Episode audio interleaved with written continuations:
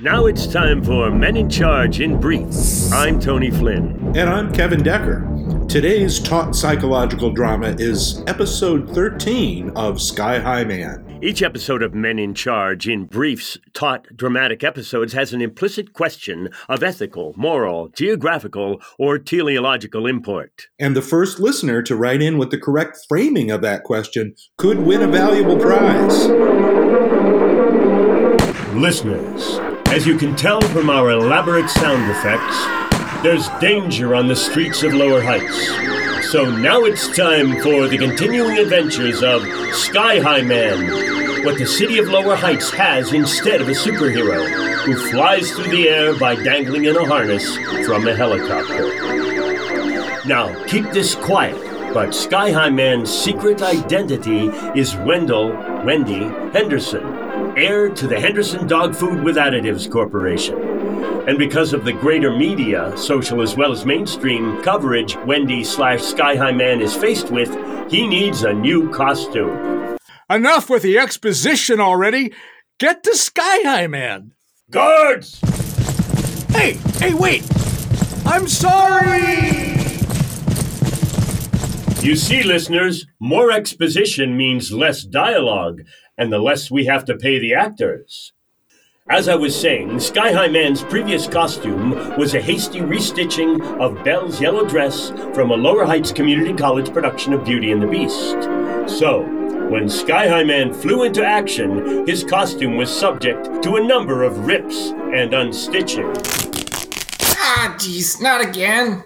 N- nothing to see here, folks. That's for sure. Ah, next time I'll be in spandex. I promise. So now we join Wendy Henderson, aka Sky High Man, in his basement bar slash superhero hideout, ready for a new costume fitting. Ah, the tailor, at last. Sorry about the hood. It was necessary so that you wouldn't know the location of my lair. Can you take it off now, though? It's hard to breathe through. Oh, yeah, th- that's because it was made from the Beast's mask in a Lower Heights Community College production of The Beauty and the Beast. Give me five minutes with this guy, Sky High Man. I'll make him talk. He's not a suspect, Mrs. Helicopter Pilot. He's my tailor. The new costume, remember? Actually, I'm a woman. I could still make him talk. If I have this hood on much longer, I'll pass out. Ah, take off his hood, Mrs. Helicopter Pilot, and try and bring him around. Not, not with the ice bucket. Ah, never mind. Let's see what he brought for me in his tailor's bag. That's all the time we have now for the adventures of Sky High Man. Tune in again next time when we'll hear Sky High Man say, Oh, a, ye- a yellow tube top? That's my new costume? A yellow tube top?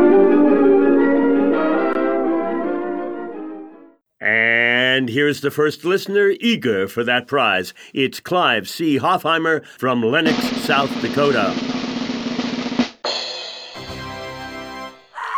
What does he say, Kevin? He thinks that the question surrounding today's episode is what does a secret identity mean when all identities are secret? You know, that's uh, an interesting thought, Clive C. Hoffheimer, but your identity isn't. Not only that, but we specifically asked you when you uh, wrote in not to identify yourself as the source of the idea, therefore preserving the possibility that all identities are secret. But you spoiled it. I'm afraid you undermined your own identity at the same time. People undermining their own rationale. That's our job. Right. And not only that, your question is incorrect. The correct question is well, we don't have the correct question handy, but still, no prize for you, Clive C. Hoffheimer. But we would like to thank our actors for today's segment Steve Lloyd, Nancy Roth, Faith Lloyd, and Tony Flynn. We'd also like to thank the man who ran off with your lunchbox when you were in third grade, Brian Lindsay. And finally, don't let your identity be so secret that you forget to binge original Men in Charge episodes on iTunes and SpokanePublicRadio.org. Meanwhile, thanks for blogging.